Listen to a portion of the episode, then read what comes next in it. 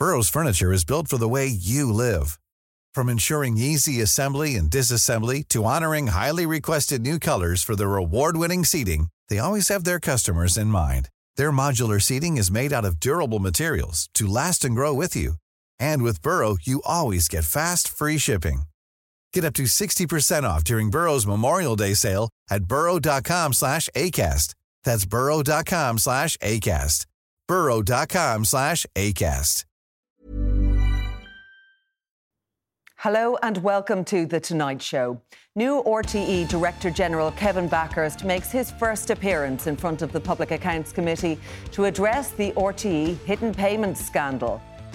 In a hearing that was at times fractious, RTE executives refuted claims put forward by Ryan Tubridy and his agent Noel Kelly during Tuesday's committee. Terms of the two payments, which were at great expense, extravagant expense to the public purse, who did Mr. Kelly think he was sending the invoices to? And as it all readies itself for its summer recess, our panel reflects on the good, the bad, and the downright ugly political performances of the past term. And lights, camera, strike. Hollywood takes to the picket line as negotiations between the studios and actors break down. You can join our conversation online with your comments and your questions on the hashtag TonightVMTV.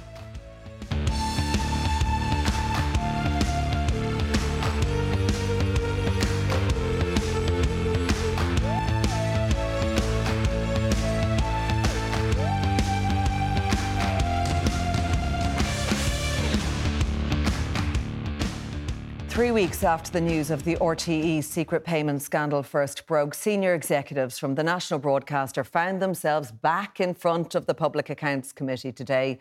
Over the course of the hearing, Director General Kevin Bakhurst revealed that Ryan Tubridy is not being paid at the moment as discussions continue with the agent and his star regarding his pay. Well, here to talk tense exchanges, text messages, and Tubridy is TD and member of the Public Accounts Committee, Colm Burke journalist and former RTE employee Valerie Cox, reporter with the Sunday Independent Mark Tighe, executive editor of the Daily Mail John Lee, and on Skype is former managing director of Bord na Móna and an expert in corporate governance, Gabriel D'Arcy. You're all very welcome along to the programme tonight.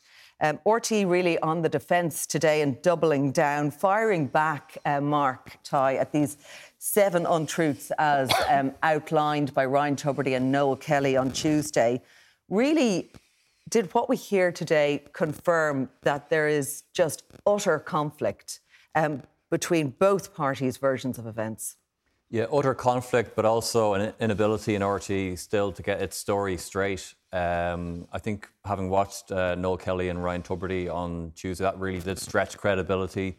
That whether Noel, Kenny, uh, Noel Kelly didn't realise that uh, it was RTE footing the bill for these two uh, 75,000 euro payments. So we saw Adrian Lynch from RTE very strong in that today, providing new information, new emails coming out, uh, showing basically that Noel Kelly was in direct contact with Dee Forbes in in around uh, May 2022, just before the or April 2022, when the in, just before the invoices, these famous now invoices that were uh, listed as consultancy services, were sent in to RTE by uh, CMS, Noel Kelly's one of Noel Kelly's companies.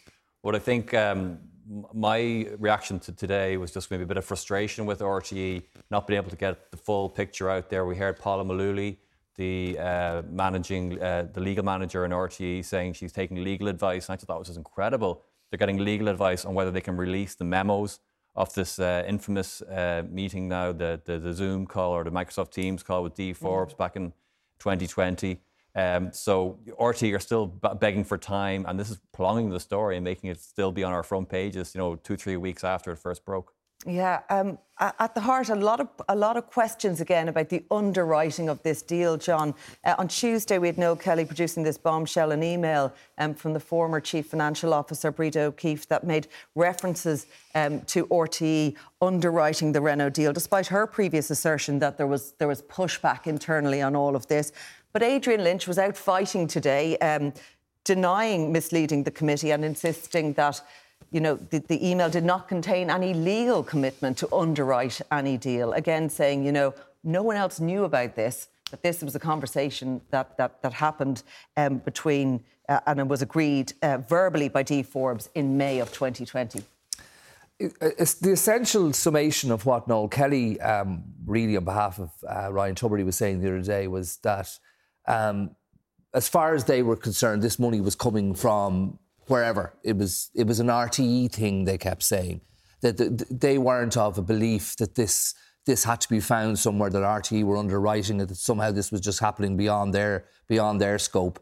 Uh, what RTE did today was rebut an awful lot of the claims mm. by Noel Kelly. They widened the gulf between the two parties. There are now th- those two parties and other parties elsewhere, where essentially they were saying that they were fully aware that RTE were now in a position where they had to pay it because with, uh, Renault were withdrawing and they produced more.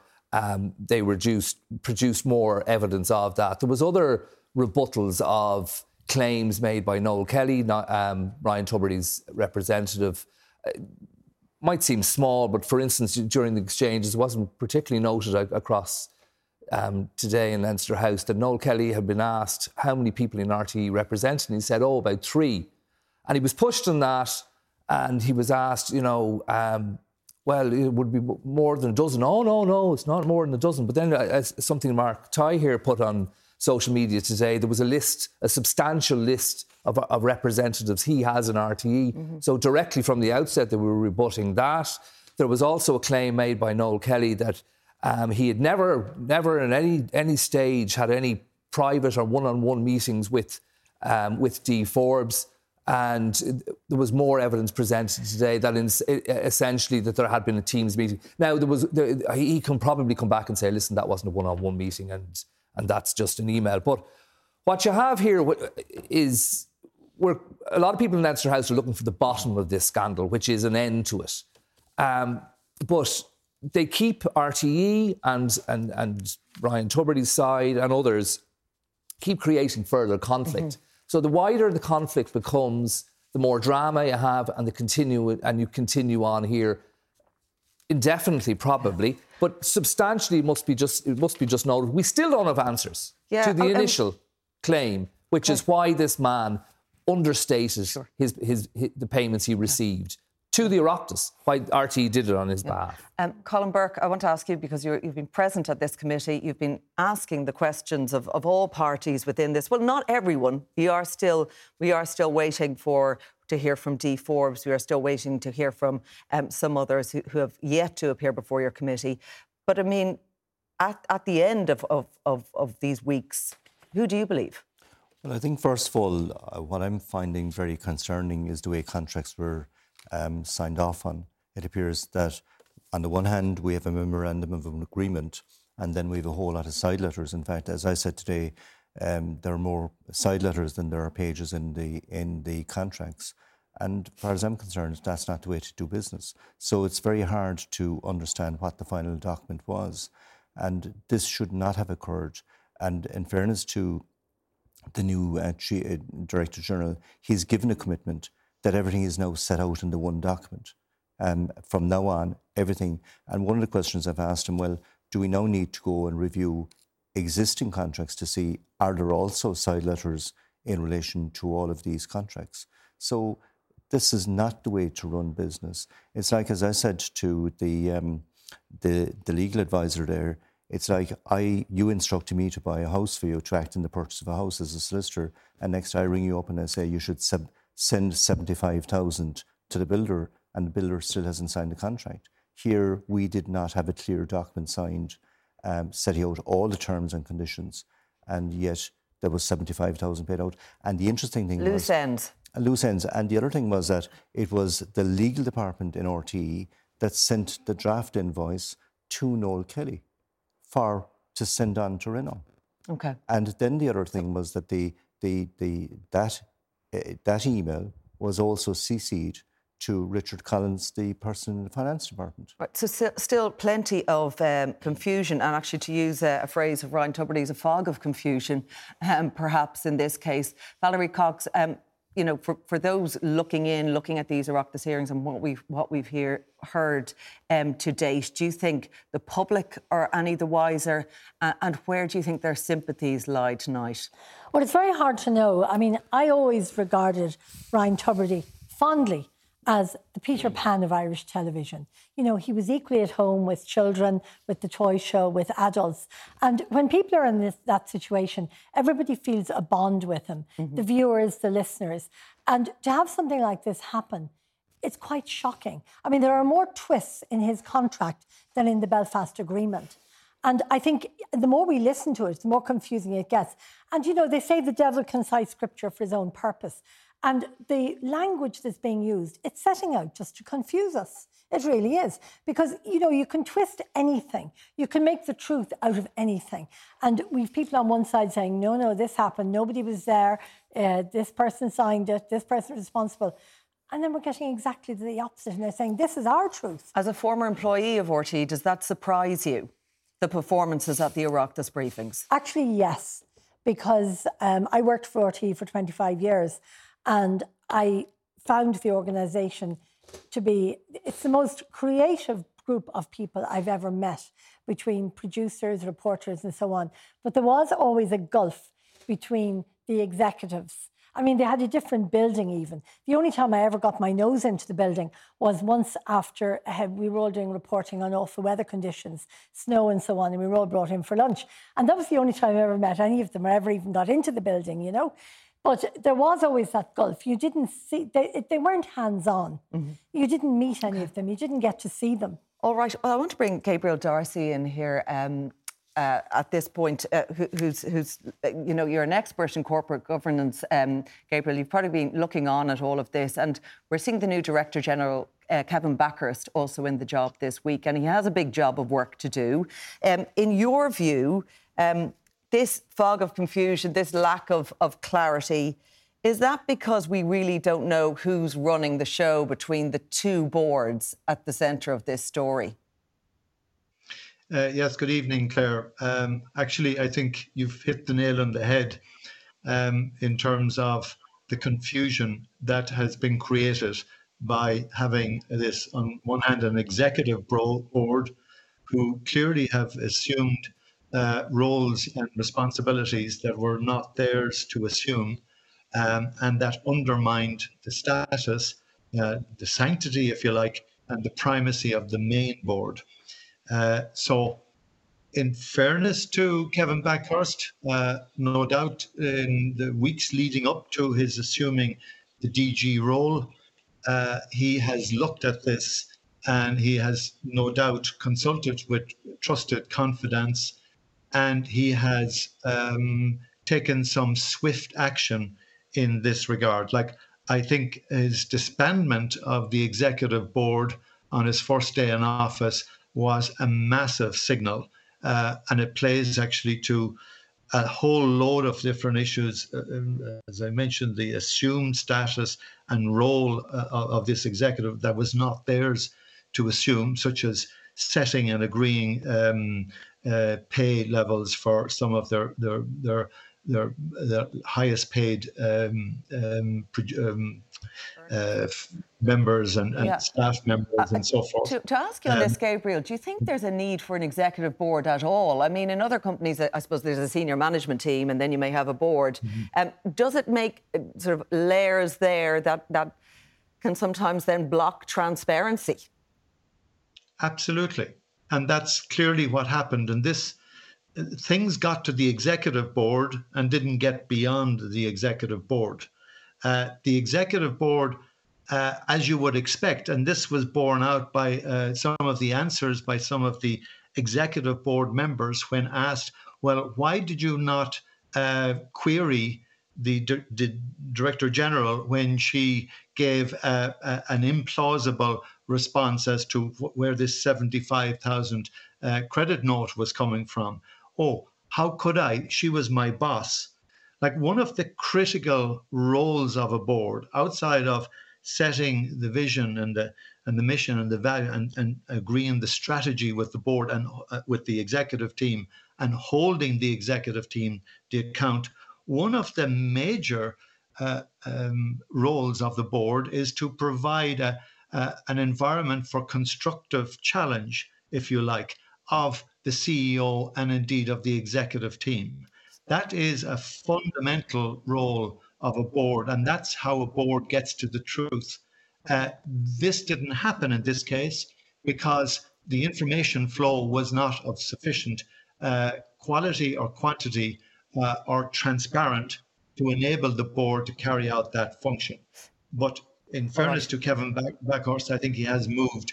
And that in its own right, by disbanding this executive board, it, it reasserts the, the status and the primacy of the main board as well as, as dealing right. with some of these okay. challenge Okay, all right. And a job of work that Kevin Bakhurst has to do. Uh, Colm, briefly, you wanted to come in on yeah, that issue. I, I, think the what happened today, for instance, we found out that the uh, settlement with Breda O'Keeffe in relation to her exit package did not come before the executive board. So, in fact, there was major decisions not coming before the executive board. Who did it come before? Well, that's the question that we did. And that's answer. the subject of another review. Yeah, and Lynch you, said it was just uh, Dee Forbes that approved it. And now Breda O'Keeffe sent a text message to say that's not true. And so, but then that was shut down. But, then, so it's but the other issue is that someone paid it out through the accounts of RTE. So someone had to give a memo to the person to okay. pay it out. It didn't go out automatically.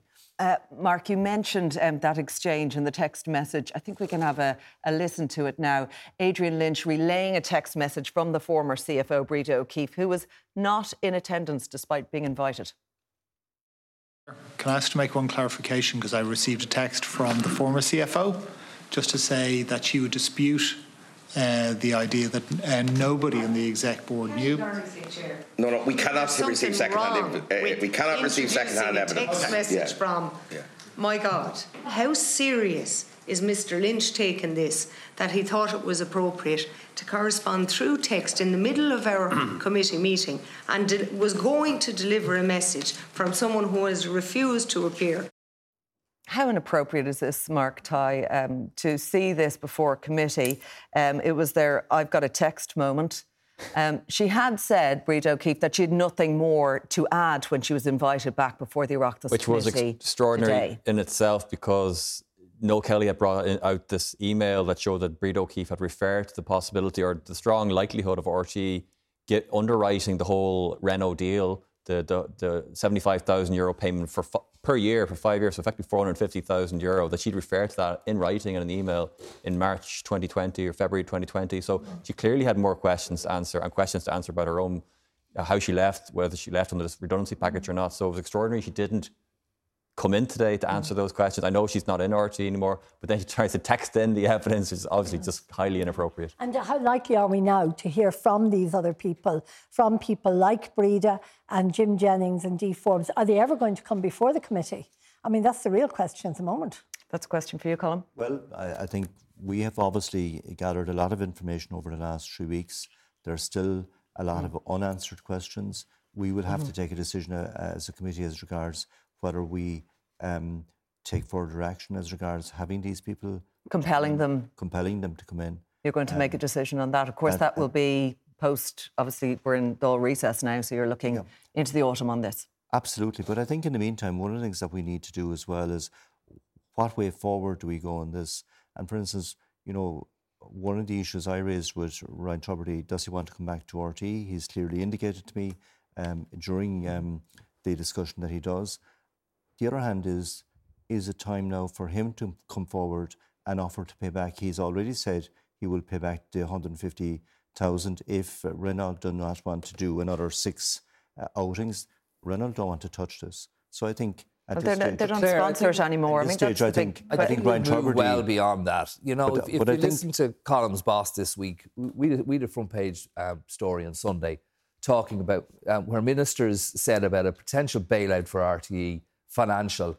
It's not, it's not a matter if, it's a matter when, how much, and under what conditionality. Now, if you listen to Leo Varadkar all week this week, he, is, he has repeatedly said things like, the banks came to us and looked for a bailout, and we gave them one, but it was under strict conditionality. Mm. One of the conditions that was that was imposed upon the banks, for instance, um, was that a board was put in there to run it for them. I think I think all of that. I, th- I, th- I think we're well beyond all of that. No, no, RTE is going to face a financial crisis sure. in, in the autumn. Like just, just to get back to the issue, someone's going to have to run it, Claire, and I don't I'm think saying, it's going to be this dysfunctional organisation. But Claire, I think it's you know the offer is there of paying back to 150,000.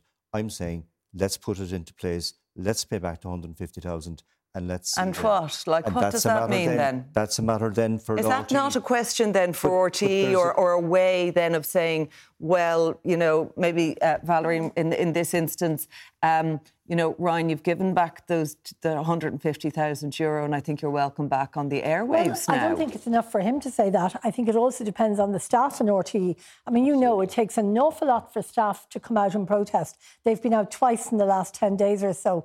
And is it unusual, though, that a director general would say it's up to the staff whether Ryan Tubridy is well, back he, on air? I mean, he can feel the anger and the hurt. I mean, the staff of RTE at the moment, um, I've spoken to lots of them since mm. this broke. And they're not just angry about it, they are very, very hurt because they've come through the most difficult years the pandemic, losing money, all the rest of it over the years before that. Yeah. And everybody's cooperated. I mean, can I give you one tiny example? Would you welcome him back if you were back working in RTE? I don't know. I'd be kind of annoyed. I really would.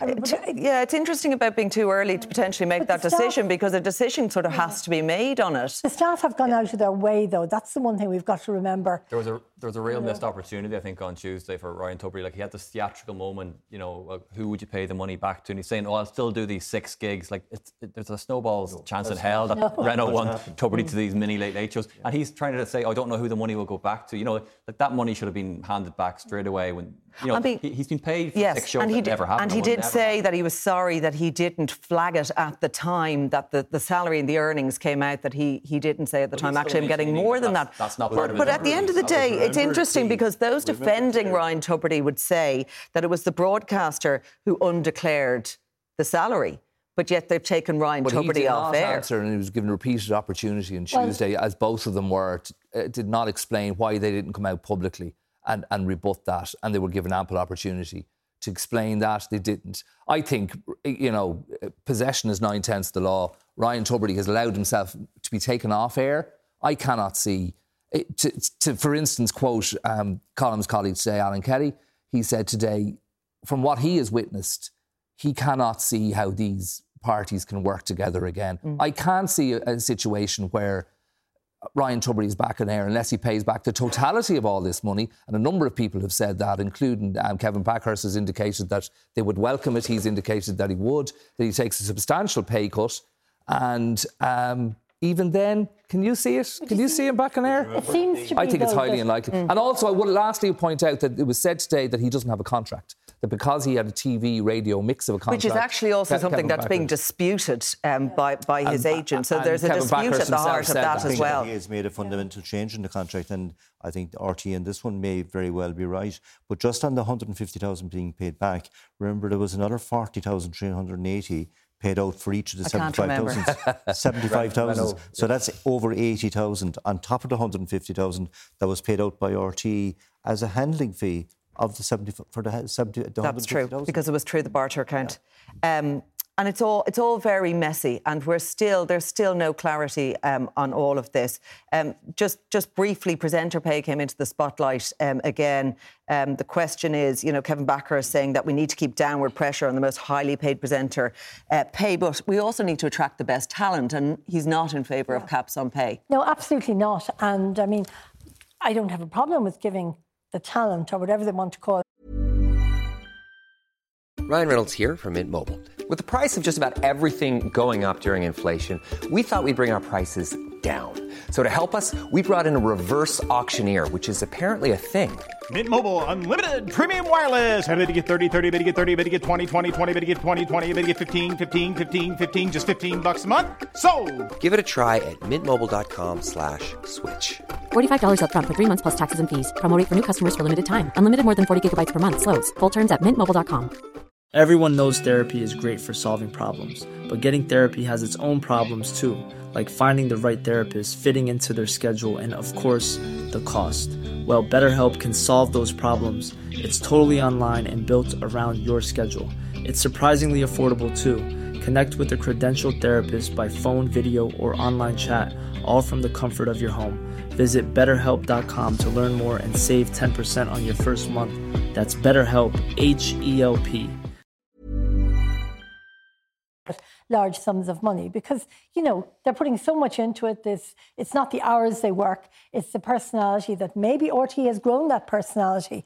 But at the same time we don't want them to go somewhere else. Now people have said there's nowhere else for them to go so but, you'd say no to caps as well, Valerie? Oh, no, would I that wouldn't be say no to caps. Okay. Oh, no, no, no, absolutely would. The Paddy But- Kielty deal of quarter of a million, that's kind of setting a new cap because he's got the prime time show and like no one really should be paid more than Paddy Kielty. He's That's got the absolutely late- I suppose the difference that Ryan Tubridy and his agent would argue was he also had a radio programme that was running five mornings a week not as here- well.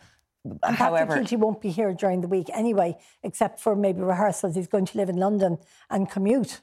So, I mean, however, it has put the focus back on, Yeah. on, on earnings and how much um, somebody Again, should earn at the very top see of the it tree. as feasible that any of these people would, would, uh, would, with the lack of public confidence in what they do that has emerged over the last month, would ever go back to the pay scales they were on. I think that's completely implausible. All right. That I think At that point, we're- Bathurst offered to There was take a a reduction proposal today. be fixed at the Let's same see it. level as senior minister. Okay, would you be happy with that? Absolutely. All right, okay. Um, not the other way around now. You'd probably love it if you're all getting half a mil. Um, there we're going to leave it. My thanks to Colm Burke and to Gabriel D'Arcy for joining us after the break. As the Dáil breaks for the summer, we ask who's top of the class and who needs to try a little harder. Do stay with us.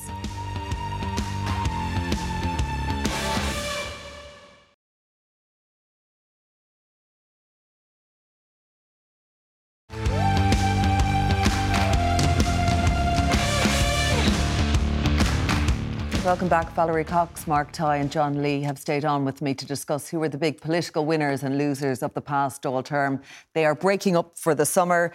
Um, you might not have noticed because so much attention has been on this RTE saga, and it's usually the last couple of weeks that they're pushing through legislation and everything else. But on an overview of this year, John, how would you rate the government's performance in the context of a, a pretty uh, tumultuous year characterised by cost of living, uh, housing crisis, and you know a lot of public anger out there and concern about their own personal finances?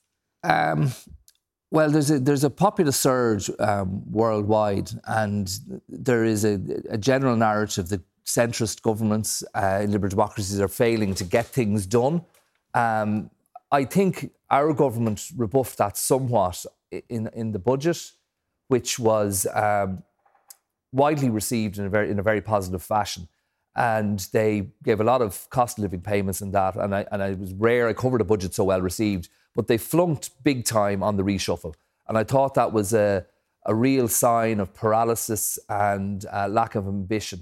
And I think everything probably we'll say tonight about about how politicians in government have performed and everything else has been coloured by that because there was only one semi promotion in that in that um, reshuffle that was Simon Harris put into justice on a temporary um, basis, and it said to me that this government lacked ambition, it lacked the the the emotional intelligence to change its team. So um, let's give a five out of ten because they, Yeah. they, they did great on the on on the budget, and I rarely ever would say that about a budget that it was so well done. But uh, the reshuffle was a real downer. And what was the political fallout from that? Do you think? I, I, I mean, we could go on all night about why the two leaders who who who matter when it comes to reshuffle. I'm not saying Eamon Ryan doesn't matter, but he, he didn't reshuffle his people, um, or, or was was he ever going to? There was a, a, a disastrous election. We kind of forget for in 2020 for both Leo Varadkar and Micheál Martin, which weakened them significantly in their parliamentary parties. When a when a leader of a party is so weakened, it is very difficult to make um, uh, adventurous and interesting personnel changes. But personnel particularly in an era of personality pop- um, politics, are extremely important. So, I, I, mean, even in my position, but I'm sure from the outside, you're looking at the Fine Gael front bench, the Fin- Fine Gael ministers, and it appears you're looking at them forever. Micheál Martin, we're all looking at him for 20 years. That's fine. But in, in, in, a, in a system where it's very difficult to make adventurous policy moves because you're in a, in a coalition made of three parties, the option right. left to you is okay. to change the team. That wasn't done. On the and politically, it leaves them look, looking um, paralysed. Okay. But on the flip side, isn't that just optics? I mean, as John said, is if they're not going to change much policy wise and they're continuing on on the path they're on, you may be changing faces around the cabinet table. Does that make a wild difference? Or uh, how do you think um, the coalition have fared, Mark? Yeah, I think economically, obviously, things um, there's going to be a huge surplus, so there's a lot of people scrambling for where those extra resources will go um, in the budget. And I think maybe the government will be happy that the Tubridy and RTE gate has taken the spotlight off that. It's usually the most annoying time of the year for them you know, when everyone's got their hands out or begging for, for things, you know, from the from the lawyers uh, going on strike and you know the, the hospital consultants. Everyone is looking for increases in uh, pay. And the um, hospital overruns and all these other stories. Yeah, and like the, the, the, government's Achilles heel is the, the housing crisis, you know, which they s- still haven't seriously addressed it. Um, you know, so that's why I think, you know, you'll see growing um, um, popularity for people like Holly Cairns, you know, representing, and, and Sinn Féin kind of representing people who are frozen out of the housing market in their, you know, mid uh, 20s, late 20s, early 30s, not being able to get on that property ladder at all. Um, so they, they've come through it, I think, in terms of you know lifting the the, the eviction ban. They've survived that, um, but in term they, they really need to deliver hard numbers. And Darragh O'Brien in housing, I, he just I think he still he just hasn't convinced you know that he's be able to deliver this housing for all project. You know, but right going right back to Simon Coveney, who was promising to get rid of homelessness for families. You know, this mm. is something that Fine Gael and now Fianna Fáil and the Greens have, have just completely failed to, to, to, to, do. Valerie, do you think they've really got uh, got through, you know, the lifting of the eviction ban, like the housing crisis we're in? No. The sense that even though the economy is, you know, flying it by all accounts, that the, the, the, the big, you know, division is that the people are not feeling that, or the sentiment is in the middle yeah. of a cost of living and in the middle of a housing crisis yeah. that is continuing on, people are not feeling that. No, and you're absolutely right because it's the most vulnerable people who are not feeling that.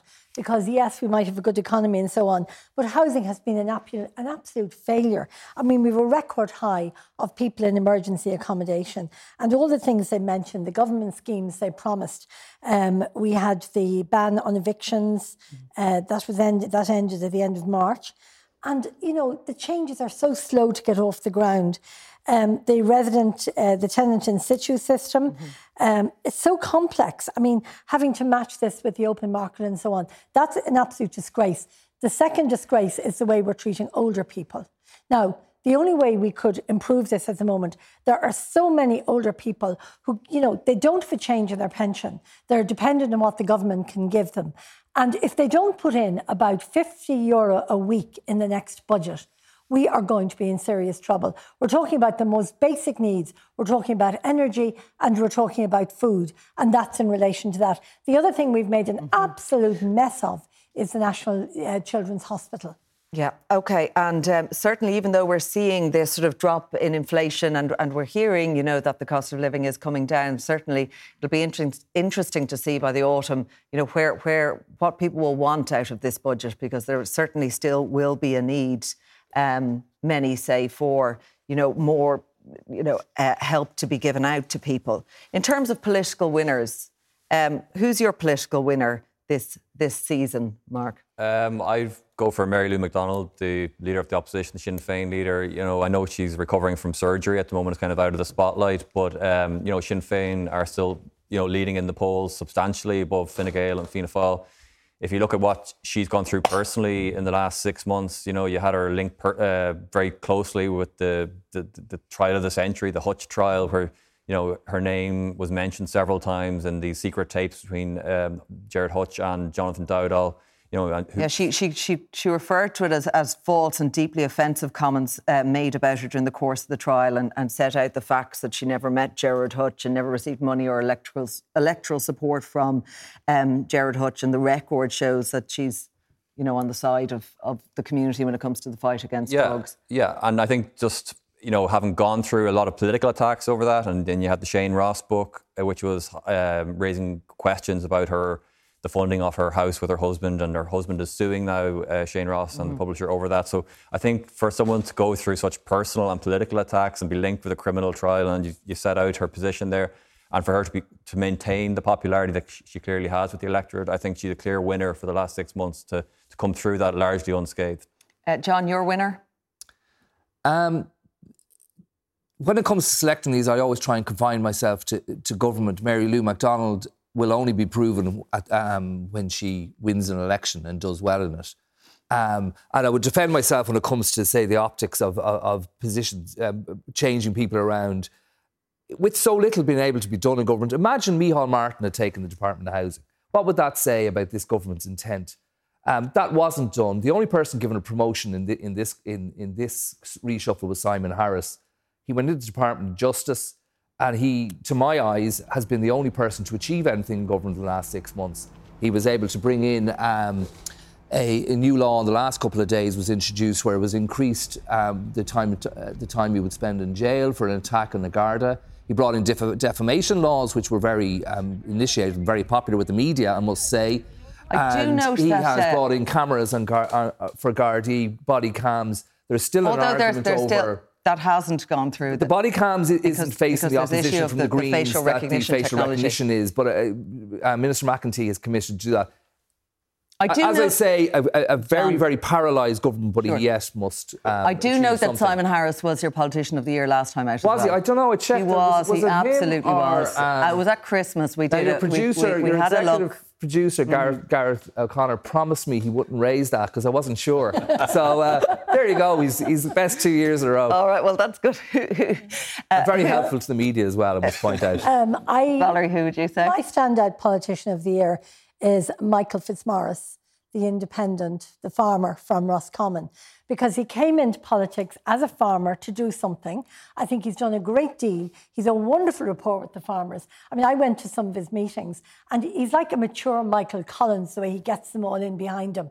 And the issue of the you mean the current Michael Collins or the or the the lost leader? The lost leader, exactly. Oh God! But sure um, when he was uh, working on the Bogs campaign, the, the revenue had a great idea mm. to catch people working on the bogs. And they sent out a little plane. I went up in the little plane with them. And they'd see the guys working on the bogs and they'd ring the local Garda station and the guards would go out and catch them. Now, of course, they got cute. Once they saw the helicopter or the plane, rather, they went home. But I think he's done a lot for farmers. I think he's got his finger on the pulse. He's not going down other alleys. And I hope. He's potentially looking to form a, a, a party. party, as has happened but, in other countries. But is it his, uh, his attack on, on, on the Greens within government that that you believe that he, he, he's, he's done well, or, or do you think he just represents farmers? Because others within the coalition will say, well, actually, you know, farmers are very happy with the grants that we're offering now in order to become more sustainable. Well, I Michael Fitzmaurice sta- stands outside saying not enough is being done there. And he's right. But I really do believe that if he realised, or if the country realised the power there is, I mean, if he started a farmers' party, we could, they could just literally take over government if they worked hard enough. Right. Okay, briefly, your political loser. Um, I have a couple of them. uh, I was very disappointed in Ivana Bacik taking over Labour. She was such a good senator. I voted for her, but she really is a damp squib as leader of Labour. I mean, I thought this was going to bring a new vital Labour as it was years and years ago. No, she hasn't done that. And okay. the other two I want to mention. Two. I think two more, yes, I'm sorry. I think Simon Harris has done a good job in justice. But we've got to remember, he was the one who started with the National um, Children's Hospital and now Stephen Donnelly. In the name of God, the amount of money that we've had for that hospital, billions, I mean, it's actually gone into billions.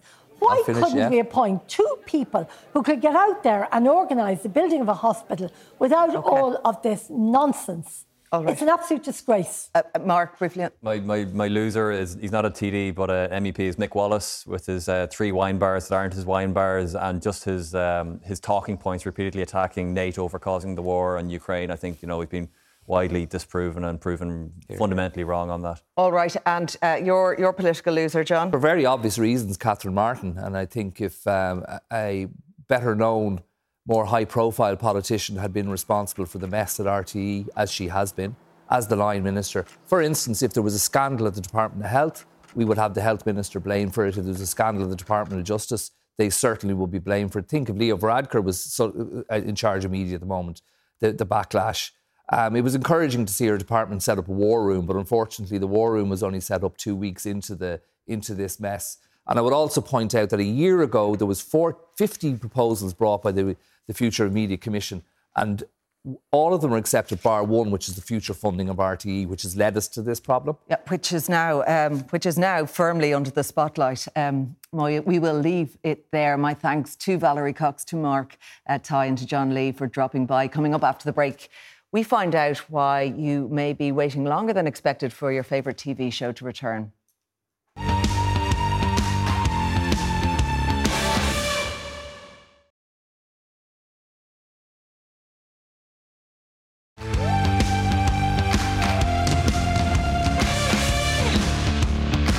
Back. Earlier this evening, the union representing Hollywood actors officially decided to strike. Well, the decision to do so will mark the largest Hollywood shutdown in 40 years. Here to discuss this further is film critic Brian Lloyd, and we're joined live from California by reporter Ira uh, Spitzer. I'm going to come to you first, Ira, if I may.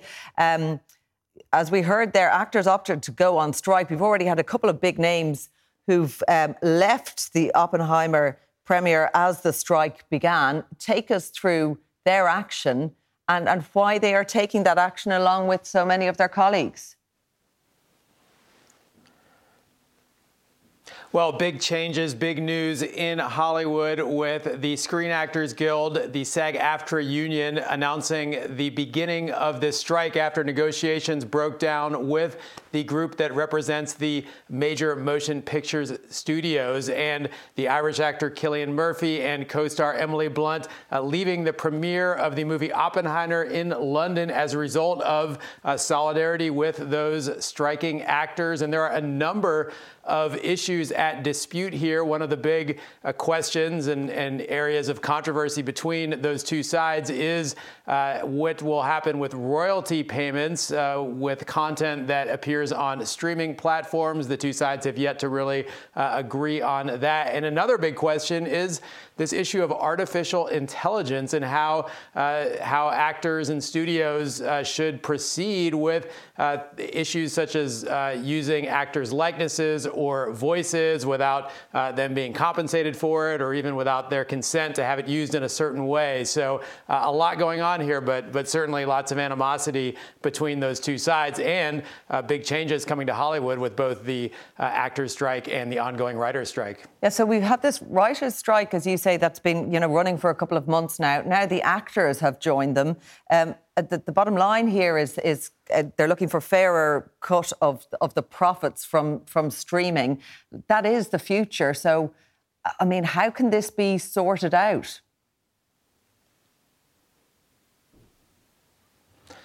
Well, the two sides, as I mentioned, do seem to be far apart. Disney CEO Bob Iger uh, earlier saying that he thought the demands of the writers and actors were unrealistic. And then you had the uh, head of the, the union, the actors union, Fran Drescher, really lashing out at the studios saying they were uh, pleading poverty while uh, the executives were making hundreds of millions of dollars. So uh, both sides clearly think the other side is, is not uh, in the right here. And this is, of course, a new uh, ecosystem, the streaming ecosystem, which has upended entertainment around the globe. So both sides are clearly worried about uh, their future and their share of the profits. But uh, the, the net result here is, of course, that uh, almost zero productions are going to get made, especially in the United States, uh, with both the actors' strike uh, adding now to what was already a slowdown because of the writers' strike. Okay, Ira Spitzer, thank you for joining us with the very latest from California. We do appreciate it. And Brian Lloyd joins me in studio now. Brian, take us through this. I mean, like when you see this strike and, and the likes of Emily Blunt, Cillian Murphy walking out of a premiere tonight, mm-hmm. people will say they get paid buckets of money, don't they? Do they, do. they really need to go on strike? They do, yeah. I mean, the reality of it is, I mean, that's what a union is, isn't it? Like it's solidarity right across it. I mean, Matt Damon, when he was on one of the the red carpets for Oppenheimer, he talked about the fact that in order for an actor to qualify for medical insurance as a member of SAG-AFTRA, they have to earn $26,000 uh, per year. Now, in the past, an actor could make up that money through residuals. So, say, for example, an episode of Friends or an episode of, I don't know, Seinfeld or Frasier, every time that's broadcast on terrestrial television, an actor would receive a paycheck off the back of that.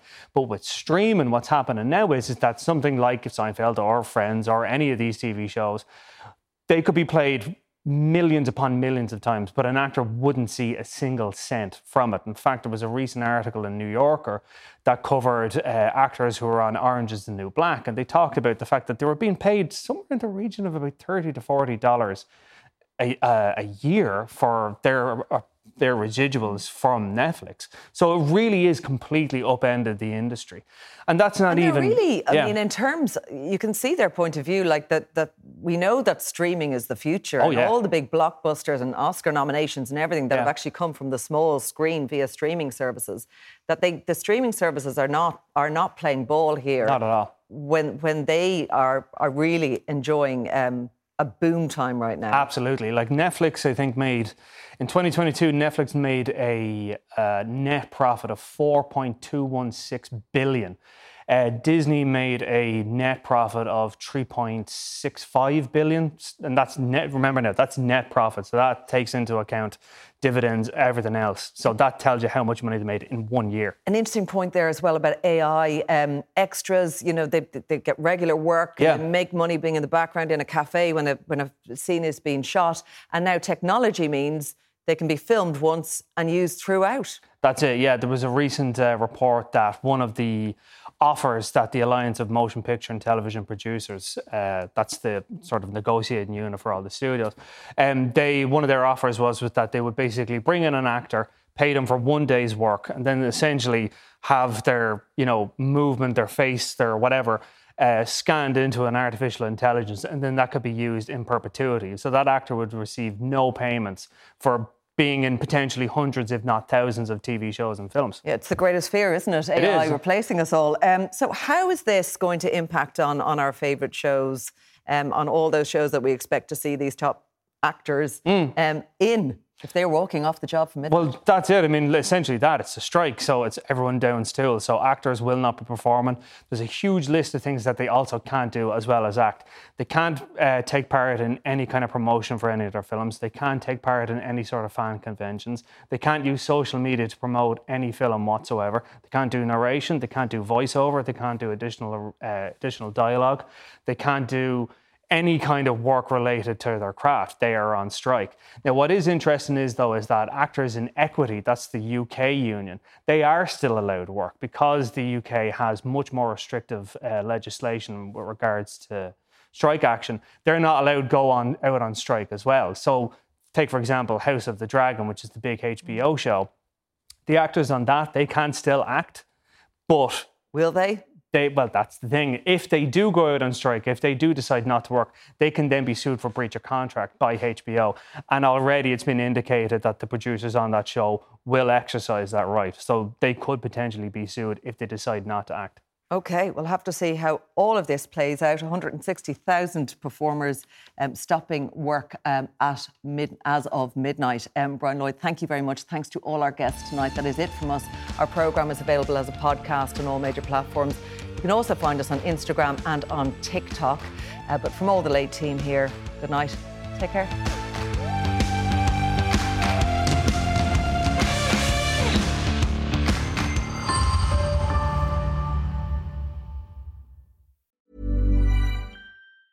Even when we're on a budget, we still deserve nice things. Quince is a place to scoop up stunning high end goods for 50 to 80% less than similar brands.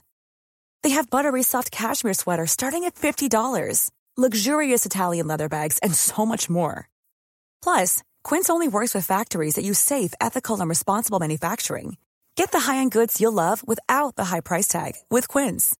Go to quince.com/style for free shipping and 365-day returns.